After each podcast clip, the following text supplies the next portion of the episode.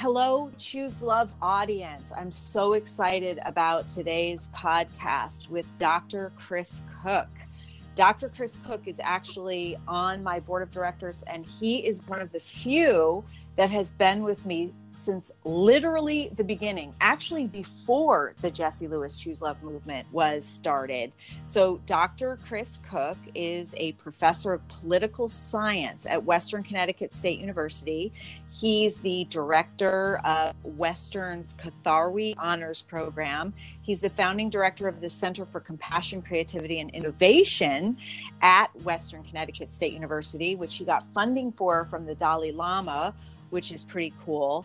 And he founded the debate team there.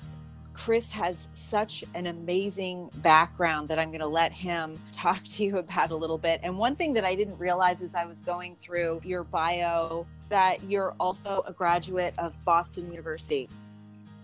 Yes, your alma mater. Yes, or maybe I did realize that, and I'm like my mom, I just completely forget. But anyway, I was so excited to see it's like Groundhog Day. Wow, that is so cool. so, given your background, actually, it's kind of counterintuitive with your counterintelligence background that you would have gotten into compassion. Can you talk a little bit about that? Yeah, you know, I had the good fortune to sit down with Sir Richard Dearlove. And uh, Scarlett, you would know him through James Bond movies as M. We really called him C because he was the chief of MI6. And you know what I found out just anecdotally in my job, stationed mainly around the port of New Orleans and the southern part of the United States when I was fully active, was that the best agents were the most compassionate agents. But that's not what you see on TV or what you watch when you're watching James Bond movies, right? It's always the tough, the guys who are drinking and, and doing a bunch of different things that you you think, all right, tough guys do that. But they actually make the worst agents by far for the fact that they don't listen to anyone. They don't try to understand a problem. And so I asked Sir Richard Dearlove, and he uh, said, Sorry, son, the best agents are the most compassionate agents. And he said that because he goes, the agents that act as the toughest, that want to use what we call here in the United States enhanced interrogation techniques or torture, they get the information they want, not the information they need. And mm. passionate agents get the information they need. Why?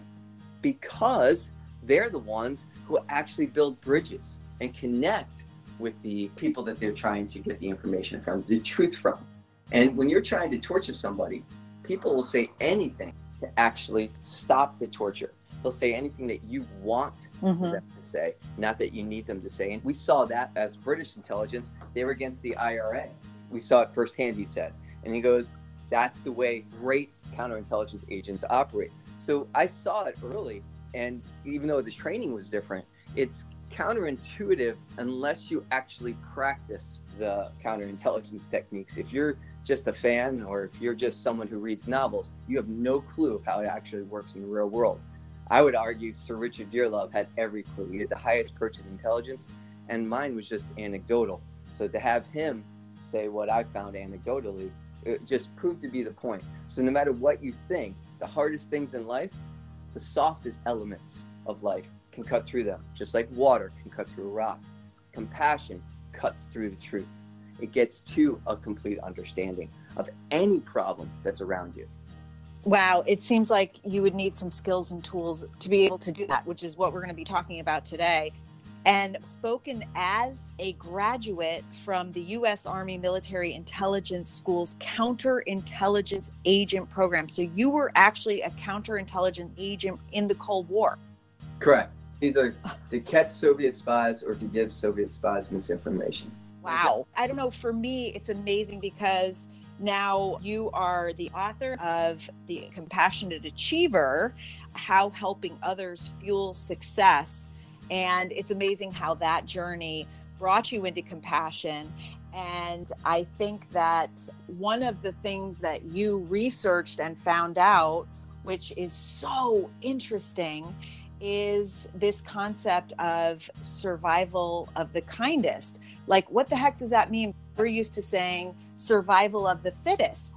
Well, we normally think there's this one person who actually said survival of the fittest and coined the term, right? We think it's this guy named Charles Darwin. Oh, right? Oh, yeah. I've heard of him. And I've seen the little fish on the back of cars with feet, yeah. that type of thing. Yes. And the funny part, right? He wrote On the Origin of the Species, and that's one of his famous books. And everyone thinks in that book, he actually used the phrase survival of the fittest, and that was his hypothesis. And we teach that in schools, don't we? They still do. And it's incorrect. Yeah. Charles Darwin, I actually looking at the book right now, he never, ever said that. He hypothesized something like it in that book, but he never coined the term survival of the fittest. It was a guy named Herbert Spencer who actually took Darwin's guess, basically hypothesis is an educated mm-hmm. guess, took that guess and ran with it and incorporated it here into the United States. It's one of those guesses that Darwin was going to research. Well, when he researched it and he wrote about it in The Descent of Man, of quite a few years after a lot of his research was over, he actually found that survival of fittest was not the case. In chapters two, four, and five of that book, he actually shows that the species that will move up the evolutionary ladder the most efficiently and effectively. And check this out. This is his words. Is the species that will have the highest number of its members as sympathetic to each other, not as coarse, not rude, not selfish, but as sympathetic to another member of its species. He says that those species that will have the highest number of its members as sympathetic to each other will efficiently and effectively move up the evolutionary ladder. So we have it backwards here in the United States. We even have Charles Darwin's interpretation wrong and backwards. So it was a guy named Herbert Spencer, not Darwin, who said survival of the fittest. Isn't that interesting? Because that's not exactly how we're taught in schools. I mean, specifically, we're taught the opposite. And then if you think about all these thoughts in my head, like what supports that is that we are born wired to connect with one another with these mirror neurons in our brains, and we cannot survive alone. We need each other for our survival. I remember you were at this event too. There was a professor that asked, How many people does it take to make a sweater? And I was like, Okay, I'm really going to think about this. And I thought I was being pretty generous when I said 50 you know, because you got the farmers and then you've got the truck drivers that bring the wool and you've got to clean it, you've got to knit it, you've got to have manufacturers, you've got to have distribution chains, you've got to have people that sell it, all these different things. And it was more like a million. And it blew my mind when you started talking about all the different people that we rely on every day. I mean, sometimes growing up, my mom and I would joke and we would call each other little red hens like the children's book, Little Red Hen. She's calling out to all the members of the barnyard, Will you help me do this? Will you help me do this? And nobody wants to. But oh, when you bake that bread, everybody wants to have a piece of bread. And then the little red hen is like, Well, nobody helped me do it. So I'm going to do it alone. But in actuality, we're not alone. We rely on so many people. And that's exactly what I think Charles Darwin realized is that we need each other. And in order for you to be on my podcast, Chris, we have to have some kind of relationship. And I have to have been kind at some point, and you kind to me to have that relationship. Yeah, and there's so many different studies and so many different fields and disciplines that actually go and show those interconnections, even astrobiology, right? That we're all interconnected. And astrobiologists talk about how we're mostly made of stardust, and stardust connects us with the universe. So we can get into that area. But what's really important, I think, for the Jesse Lewis Choose Love movement is the fact that that connection also increases learning. So we have neurosocial psychologists like Matthew Lieberman who actually talk about and show through studies that when you have students of all different levels teaching other students, so it's not the best students necessarily teaching everyone else, it's every student getting a chance to teach every other student. So they're connecting, they're answering questions, they're interacting with one another. Check this out. Lieberman and others have found this out. He compared classes where the students are teaching each other, so they're connecting with each other, to classes where the teachers told the students that in a week they're going to have a test on X, Y, and Z. And the students who didn't know there was a test coming on X, Y, and Z, but who were teaching X, Y, and Z, did better across the board than the students who knew that there was a test coming and were told to prepare for learning X, Y, and Z. That connection, that simple idea of thinking that you're helping someone else learn something actually increases your ability to learn it. And any great teacher knows that the best way to learn something is when you have to start teaching it, right? Then you see all the different connections. You can explain it in many different ways. And the more you can see that they're connected to other ways of explaining, the more it sets into your memory. And you hear me talking about this all the time. Compassion releases this peptide hormone called oxytocin, which then releases a neurotransmitter called dopamine. Dopamine is called by neurobiologists the post it note for memory. So the more dopamine you have flowing around in kids' heads, the better they're going to remember and learn something. And when you're helping someone, you've got dopamine flowing around in your head because you're feeling like you're making a difference. You're connecting. So, this idea of connection, Scarlett, is for anyone who's interested in learning, but it's really woven into the fabric of our social emotional learning program. What happens in the brain, we try to cultivate through our program. And to me, when you look at it and slice it from psychology, from neuroscience, from even astrobiology, a lot of the same lessons are teased out. They're teased out and they're woven into the fabric of our program. That connection that you brought up is so important. It's so important for learning and so important for our kids to understand. And you really helped shape and inform the Jesse Lewis Choose Love movement and the Choose Love enrichment program from the very beginning. That message that Jesse had left shortly before his murder, he wrote three words nurturing, healing, love. I knew what it meant to me. It was pretty simple that if Adam Lanza, the shooter, had been able to give and receive nurturing, healing love, the tragedy would never have happened. But I thought, wow, this is so incredible that a six year old would have written this. I wonder if there's a larger meaning. And Dr. Laura Asher said, Oh, there's this man named Dr. Chris Cook. So I reached out to you. We spoke and you did some research on that message. And you said that those three words are in the definition of compassion across all cultures. And I said, I know that I've been given a mission and I know I have to get this message into schools. It would have saved Jesse's life. It would have saved the shooter's life. It would have prevented and reduced so much suffering. How do I do that? And you told me it's called social and emotional learning.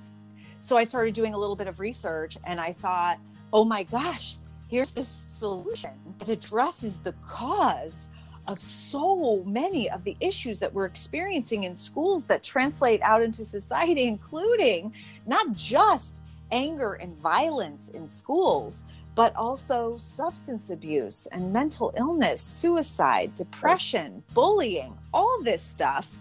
I remember we stood in your office and we were literally holding hands and looking into each other's eyes and saying, we are going to create this program and we're both dedicated for life. You told me that you were dedicated with me and that we were going to be sitting at the graduation of our kindergartners that started years prior. And that was so significant to me. And true to your word, here you are, and have been on my board of directors ever since. And actually, you created the proprietary neuroscience for the program talking about how the brain works and where anger comes from. Can you talk a little bit about that?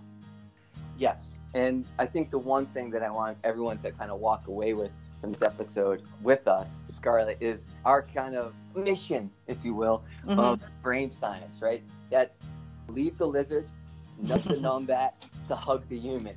And when I get to go to schools with you and I hear kids saying, don't be such a numbat, right? and they're using that phrase, I'm not going to lie, I get jacked up. Me too. so excited because that was the idea. We wanted to create a program where the kids could actually learn the neuroscience and then use the neuroscience, not something to memorize and then forget, but mm-hmm. something to learn and to apply to their real world. And then, you know, in a couple schools that we've been to, you know, the moms come up and gave us stories about how their daughters in the back seat were you know getting worried about their moms driving right because mom was getting upset and getting a little bit of road rage and the, daughter said mom leave the lizard and nudge your numbat to hug the human. And when that mom came up to us and told us that i hugged her. I was like yes yeah. it's working right? The idea is that you have kind of the first formation of the brain, the brain stem and the cerebellum, that's where these kind of automatic reactions come out of, right? And that's where, you know, if you just react to something and not respond to something, we call it MacLean's use. He's a neuroscientist from the mid 20th century who kind of started thinking of the brain in three different sections. And we used that and we built upon that idea. The first level is the lizard, right? Is that reptilian brain that automatically just reacts to something. You know, when the doctor taps your knee and you can't control it and it just reflexes back, that's your lizard brain. That's the reptilian brain. That's your cerebellum and the brainstem. And then you have the mammalian brain. And I wanted to take a cool mammal that maybe people didn't hear of, but it's really, really cool. I think it's a cross between like a squirrel, a raccoon, and an anteater. And it's a real mammal called a numbat, and it's located in Australia. And that mammalian brain, that's where a lot of the processing happens when it comes to neurotransmitters and everything from the cool stuff like dopamine and serotonin. Dopamine is that reward level, serotonin is that calming sensation that you get to cortisol, the stress hormone, right? It all happens in that mammalian brain, really the limbic system, the amygdala, right? The hippocampus area. That's that nudging the numbat. So it doesn't go towards the lizard, that reaction. We wanted to nudge that numbat, that mammalian part of the brain, to the prefrontal cortex, the human brain. That's the last part of the brain that developed. So you have the reptilian brain, the mammalian brain, and then the human brain. And that's why we came up with the phrase leave the lizard to nudge the numbat to hug the human, because you always want to have the prefrontal cortex engaged. The one way we talk about it also in the program is that the prefrontal cortex, that human part of the brain, acts as a brake on that emotional type of brain, right? That reactionary brain. So if you're engaging, if you're taking that brave breath that we talk about so much, that gives you a, a chance to engage the human part of the brain. So, you know, when it comes to the basic neuroscience, you're engaging all levels, but we really want to engage that mammalian brain into the prefrontal cortex. We want to use that prefrontal cortex because it basically connects everything else. And so you're taking this kind of holistic perspective when it comes to the neuroscience. And we want the kids to be able to use it, not make fun of it. right? And that was one of the things that you and I saw when we were looking at a lot of different programs, is that kids were making fun of it, not using it. And so I wanted to make sure that we had something that the kids would actually use. And they're using it more than I ever hoped for. It's incredible. I know. And actually, it brings tears to my eyes when I go into schools and I hear not only students, but educators and parents because I remember, Chris, when you called in, it was late at night. That's when all the educators that were working on this program and you and I were available, everybody was working, and you explained this to us. Our minds were blown because as adults, we didn't know this. And what was really obvious to me was that understanding just this triune brain model, which you work from. So it's very easy, but just understanding that you can nudge the numbat to hug the human is where you take your personal power back. So I always ask, like, what do you feel like when you feel like you don't have control over a situation? And you know, people will say, Oh, I feel anxious, I feel frustrated, I feel lost, I feel angry. And the bottom line is this you can take your personal power back. You get control back in any situation, circumstance, or interaction by nudging your numbat to hug the human because it's the human brain, it's the prefrontal cortex where logic and reasoning reside. So think about it in any situation, circumstance, or interaction. Don't you want to be working right. from that prefrontal cortex? It doesn't matter what's happening. You want to be in control. You want to have your personal power in every situation. And the way to do that and it really helps when you have the understanding that you can nudge that numbat to hug the human. You know, just saying that motto kind of gives you a little break, as you said, to realize wait a minute, I can take my personal power back in this situation. I can use logic and reasoning. And it's profound what it does. I mean, we use it. When I say we, I'm talking about the educators and the parents. And this is as much for adults as it is for kids. Oh, yeah, without a doubt. And this is the key. It goes back to the beginning of this episode when you had me talk about the counterintelligence. It's the men and women who keep their heads in that logical realm when everything else around you is going haywire and going chaotic. That right. you have to be able to look at it best clear eyed as you possibly can. And that is nudging that numbat to hug the human. It's really incredible. You did an amazing six minute video. It's on our YouTube page. And this is what we also use with kids. But I suggest that whoever's listening and you want to get this again, you can go and watch that video and see Dr. Chris Cook in person talking about it with some graphics. It's just really profound and it's been so appreciated. And now being taught of course in every state in the country and over 80 countries. It's over 80 now? I did not know. Yes wow. yes. Yeah it keeps growing. It's amazing and it's by word of mouth because people are finding so much success and it's really transforming changing and even saving lives this knowledge and bottom line, it feels good to be able to choose love. And that's what this is. When you take your personal power back, you're working from logic and reasoning, you're choosing love. Choosing love feels good. Anger, hatred, and resentment, which comes from the lizard and the numbat, it feels bad. And we just want to feel good. So it makes it simple. Next, I want to talk about the connection between compassion and success. And I'm actually taking this directly out of your book, The Compassionate Achiever How Helping Others Fuels Success. If you could see the copy of my book, it is dog eared, underlined, highlighted. I've got little notes on the pages. I've got little pieces of paper sticking up all over the place to remind me where to go because I reference it all the time. It's one of the best books I've ever read. And chapter one is literally titled The Connection Between compassion and success. We started talking about this a little bit earlier. You know, we're really wired with a negative bias. So the majority of our thoughts every day are negative and repetitive. And there's a good reason for this it's to keep us safe, but we've kind of not been aware of it and we've let negativity sometimes rule our life. Like we've all heard kids say, I hate myself. I'm so stupid. Mm-hmm. Well, that outward expression of negativity doesn't go away. It turns inward and it becomes this little voice that harasses us all day long. But literally, that is just there to keep us safe. And, you know, we have ways of turning that around, including positive affirmations in the program but our negative bias is how we're wired.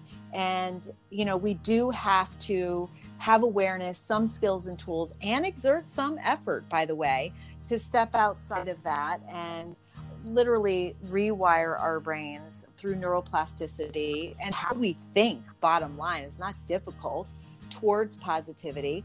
And then we also are taught intrinsically i think this hedonistic treadmill type of mentality where you get on a treadmill like a little mouse in a cage and you just start running and it keeps going. And especially with social media, and we're comparing ourselves to what others have and the experiences they're having, and they only show us the best of the best. And we think, oh my God, we should have that. How come I don't have that? I need to work harder.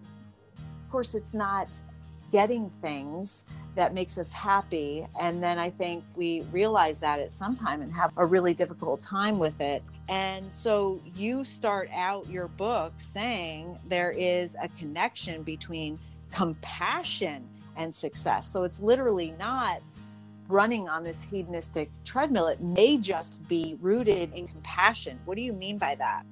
Yeah, well, it goes back to our brains, right? Our brains are hardwired for compassion. And I'm not the first one to come up with this thing. Charles Darwin saw this, but even a guy named Jean Jacques Rousseau, who's famous for the social contract, he actually says that we're all born with natural compassion, literally natural compassion. He says that.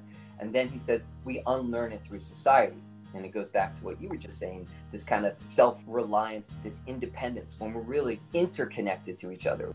There is no pure independence. And the quicker we understand that, the more success that you can build. And we've even seen that in research on political economy. That's where I got my PhD in is why do some countries or some communities develop better and faster than others in terms not just economics but health and politics and it's this idea of looking at the connections between people and i'm not just talking about you know what we were talking about earlier when students are teaching other students but we have studies and i cite them in the book as well from across the country that show that communities that have more fences actually do worse than communities that have more sidewalks.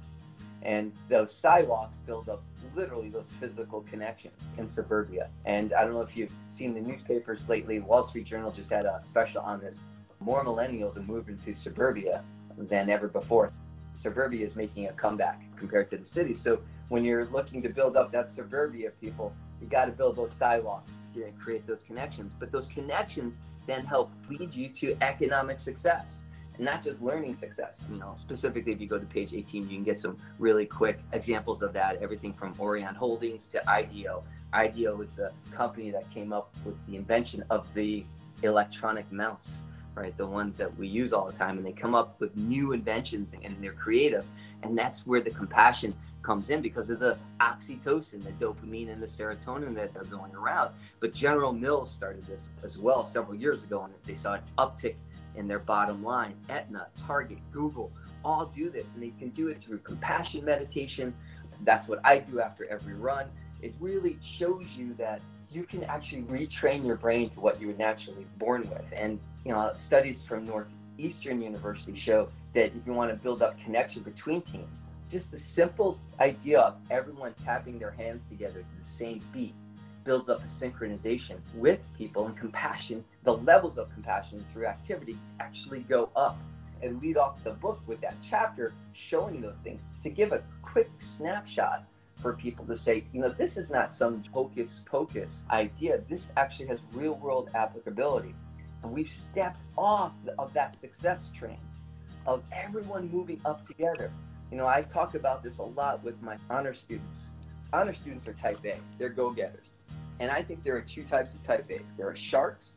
There are people who eat other people to get ahead, and then there are dolphins. They swim with others to move all the pod forward and successfully up whatever you're trying to achieve.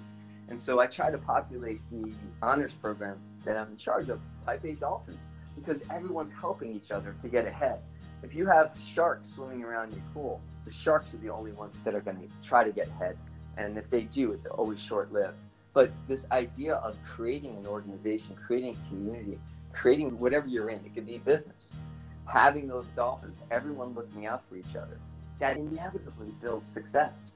And in political economy, we call it the difference between extrinsic values and intrinsic values. Mm. Right? Extrinsic values are those things that you're doing something because you want to make money, that you're doing something because you want to get fame. That's an extrinsic value, money, fame intrinsic value, something like we're doing this the day after July 4th, right? So patriotism in political economy is commonly used as an intrinsic value. You're going to follow it no matter what the cost it is to you because you believe in and of that value or that virtue in and of itself. I believe compassion is just like patriotism. It's an intrinsic value. And if you're following that, if that's going to be your North Star, your lodestar, you are going to achieve success in the political economy. They see that over and over again. As soon as countries create money, it's like a paradox. If you go for the money, you may get it, but it's going to be really short lived and you come crashing down. But if you have some intrinsic value that is never exhaustible, money is exhaustible, fame is exhaustible. But if you have something that you follow that's inexhaustible, you're going to keep going at it. And that's how you succeed. And helping others, there's another byproduct right? So compassion is an intrinsic value, but then you got the brain chemicals kick in. It makes you better, makes you healthier. It's a win, win, win, win, win situation when you're following compassion, you're choosing love. So, you know, that's that whole connection. It's wired throughout not just our individual beings, but through our communal existence. And we seem to sometimes forget that. We get blinded by greed. We get blinded by the fame. And then you're putting down other people. I think people are sacred. And as soon as you start putting down other people, no matter who they are, you start degrading yourself and you start degrading the country that you're in, the community that you're in. Because if you can't see that connection between another human being and yourself, you've already lost the game. I want to make two comments. One, golfins, Jesse called dolphins golfins, so there are always golfins to me. Golfins actually protect from the sharks. Yes. Interesting? Yes. Right? And the other thing that I'm thinking about when you're talking is, of course, I'm thinking about my own personal experience and how, you know, after six and a half years of literally running across the United States and world, almost traveling nonstop, speaking in schools, speaking to legislation and really constant travel. And people say to me all the time, Oh my gosh, aren't you exhausted? And uh, I'm looking in your book and it says, only intrinsic values are inexhaustible. And I'm also thinking about how, when I talk about compassion in action, of course, we have this choose love formula that leads you to choosing love in any situation, circumstance, or interaction that you and I came up with. And our last character value is compassion in action. And the slide that I show with all of this research that shows basically whatever you give, you get back in spades. And that is backed up by all the scientific research. And I have found that in my own travels because the Jesse Lewis Choose Love movement is only fueled by compassion and wanting to help other people and wanting to make sure no one suffers the way that I did and to transform and save lives and literally to provide these 21st century essential life skills that stay with you for a lifetime at no cost, by the way. So it really is a compassionate endeavor. But when you're a part of that, what I have learned, because I continue to learn, is that everything that you give, oh my gosh, you get more back in so many different ways physically, mentally, emotionally, spiritually, and it absolutely fuels you to do more. And, you know, JT learned that as well as a 12 year old who lost his brother in the Sandy Hook school shooting. And he turned around and created an organization called NewtownHelpsRwanda.org, where he started raising money to help orphan genocide survivors from Rwanda, to build self sustaining fish ponds for former children soldiers in Uganda, to help severely traumatized kids in the United States. But the lesson that you learn in those efforts is that while he was doing for others, he's actually healing himself. And I've seen it. It's more powerful than any pharmaceutical you could take. It's really phenomenal. And so, you know, everything that you're saying in your book, we're seeing happening in our lives. It's awesome, actually. And when you see it with your own eyes and when you feel it like JT did, right, you know it it happens, it sits in, everything starts connecting, and everything starts moving forward in a positive, constructive way. Yeah, it's amazing. So I'm sure that people who are listening to the podcast right now are saying, oh my gosh, well, I want to implement this in my life. Gosh, I want to start being compassionate. You know, I want to do for others. I understand the benefits that I'm going to get, but fear is holding me back. There's some fear and you define sources of fear is doubt. I hear what they're saying, and I know they say it works for them and there's science behind it, but what if it doesn't work for me?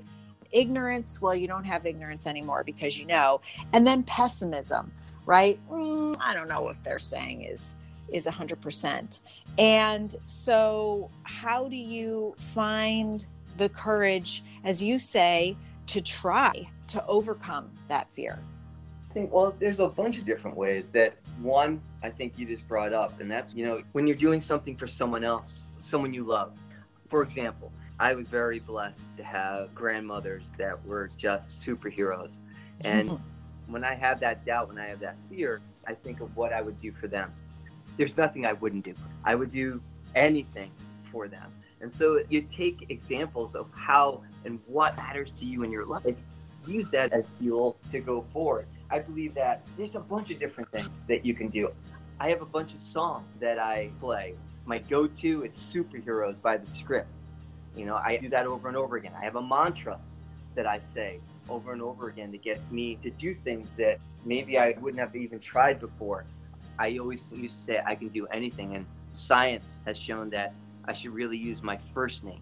Chris, you can do anything. Scarlett, you can do anything, right? So science has recently shown that you know I've been using the mantra wrong. Oh. I, no, I could use it better, more effectively if I act my name.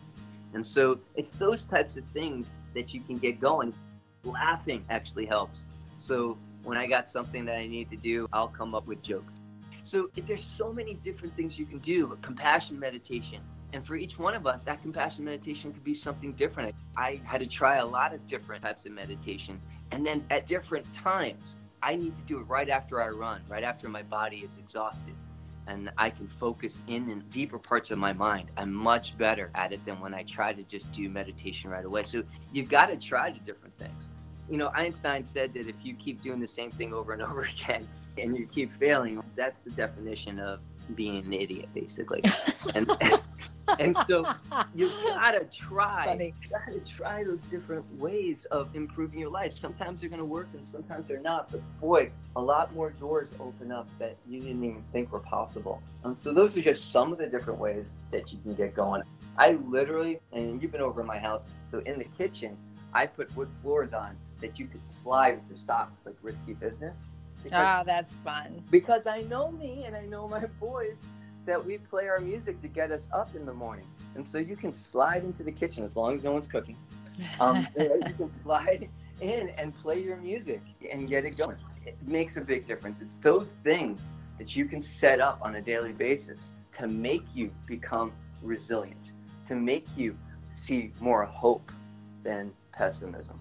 And you're just thinking about it and you're putting your awareness on it research shows just when you start thinking about something you move towards that and of course for me i use jesse's courage as kind of my guide star Well, and Jesse said something else. I'm going to interrupt you right there. yes He said, have fun, yeah right? he did Have fun doing this stuff. I think people get bogged down. They feel like they have to eat their broccoli in order to have it. That's the opposite way. And nothing against broccoli, people. Sorry. Um, right? But you got to have fun doing it. And if you're not having fun doing it, I don't think you're going to stay with whatever it is. Right? And so it's Jesse was right. Looking to have fun. That's so true. And I use this example of courage at own, like he saved nine of his classmates' lives. So I think, gosh, if he could do that, I certainly can get up and I can speak in front of an audience. Like he gave me the easy part of the mission, really. And so that always helps me when I think about that perspective. With that being said, I want to kind of wrap up here with part three of your book, where you talk about the ripple effect because compassion in action is such a powerful component of choosing love. It's the identification of pain or an issue, empathize that, and then the action component, and then that ripple effect. Can you talk about that? Yeah, literally, the most simple way to understand it is that one person can make a difference. That your compassion is contagious. Just like negative behavior is contagious, so is positive, compassionate behavior. And I think, you know, no matter what goes on around you, that the more compassionate you are, it, the easier it becomes. It's like love. When I hear someone say to me that love, you know, oh my God, it can burn you down. Some of the songs, I listen to a lot of blues. I'm like, man, those dudes are doing love wrong. Right. Yeah. Right. love builds you up. I love listening to those songs because it shows me what other people are going through. Maybe I got lucky. As you know, I married way above me. And, you know, what's really helpful is that when you're in love, it doesn't tear you down. It makes you do things that you didn't think you could do before. That's what compassion does. So, university is like my second home. There's trash on the ground, I pick it up. And what I found is that there were people watching me. And now there are other people picking up the trash. And all it takes is one action over and over again. And that ripple will just continue on into places you can't even see.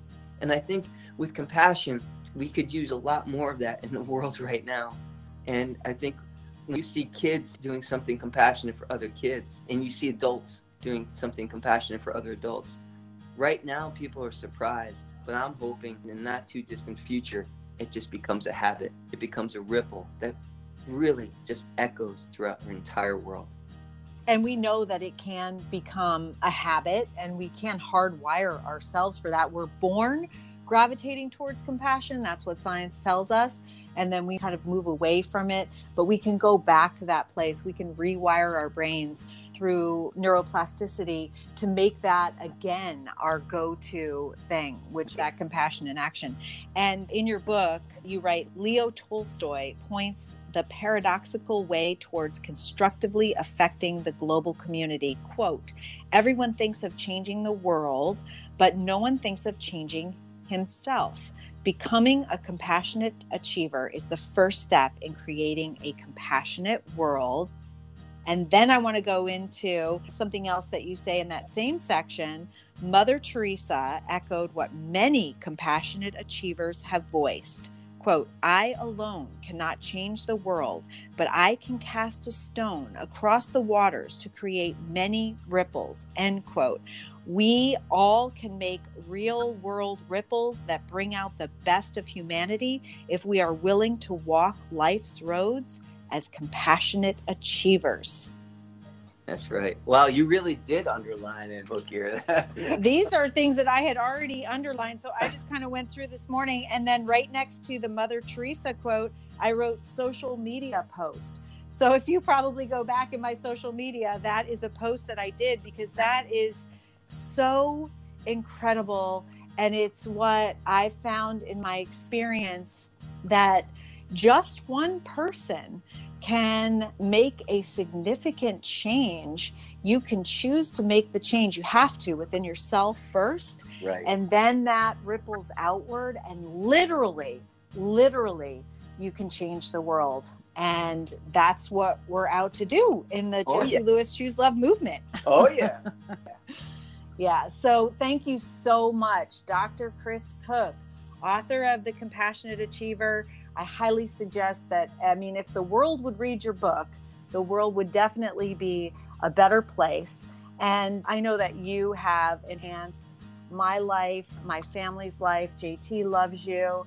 And I am so excited where our Choose Love movement is going and where we will find ourselves in that 12 years or 13 years when our kindergartners that started the program are graduating. I can't wait for that picture of you and I to be sitting there and celebrating. Yeah, and you know who else is going to be celebrating right there with us? Not just Jesse and not just JT, but your awesome, awesome mom, Maureen. Oh, yeah. It's going to be right there with us as well. Absolutely. Oh, and there's this other guy, Bob. Yeah. Oh yeah. yeah. Oh, but we won't talk about him. you really have a great family, and when I think of somebody that I know in your family that makes sunshine appear, your mom is one of those people as well. Yeah. And I feel lucky I get to work with you and your mom and JT. So thanks for having me on, and thanks for having me a part of this whole ride. What an adventure! It is. Awesome. Well, thank you so much. And we'll see you next time. Choose Love podcast audience. Have a great day and have a lot of fun. That's right. Bye.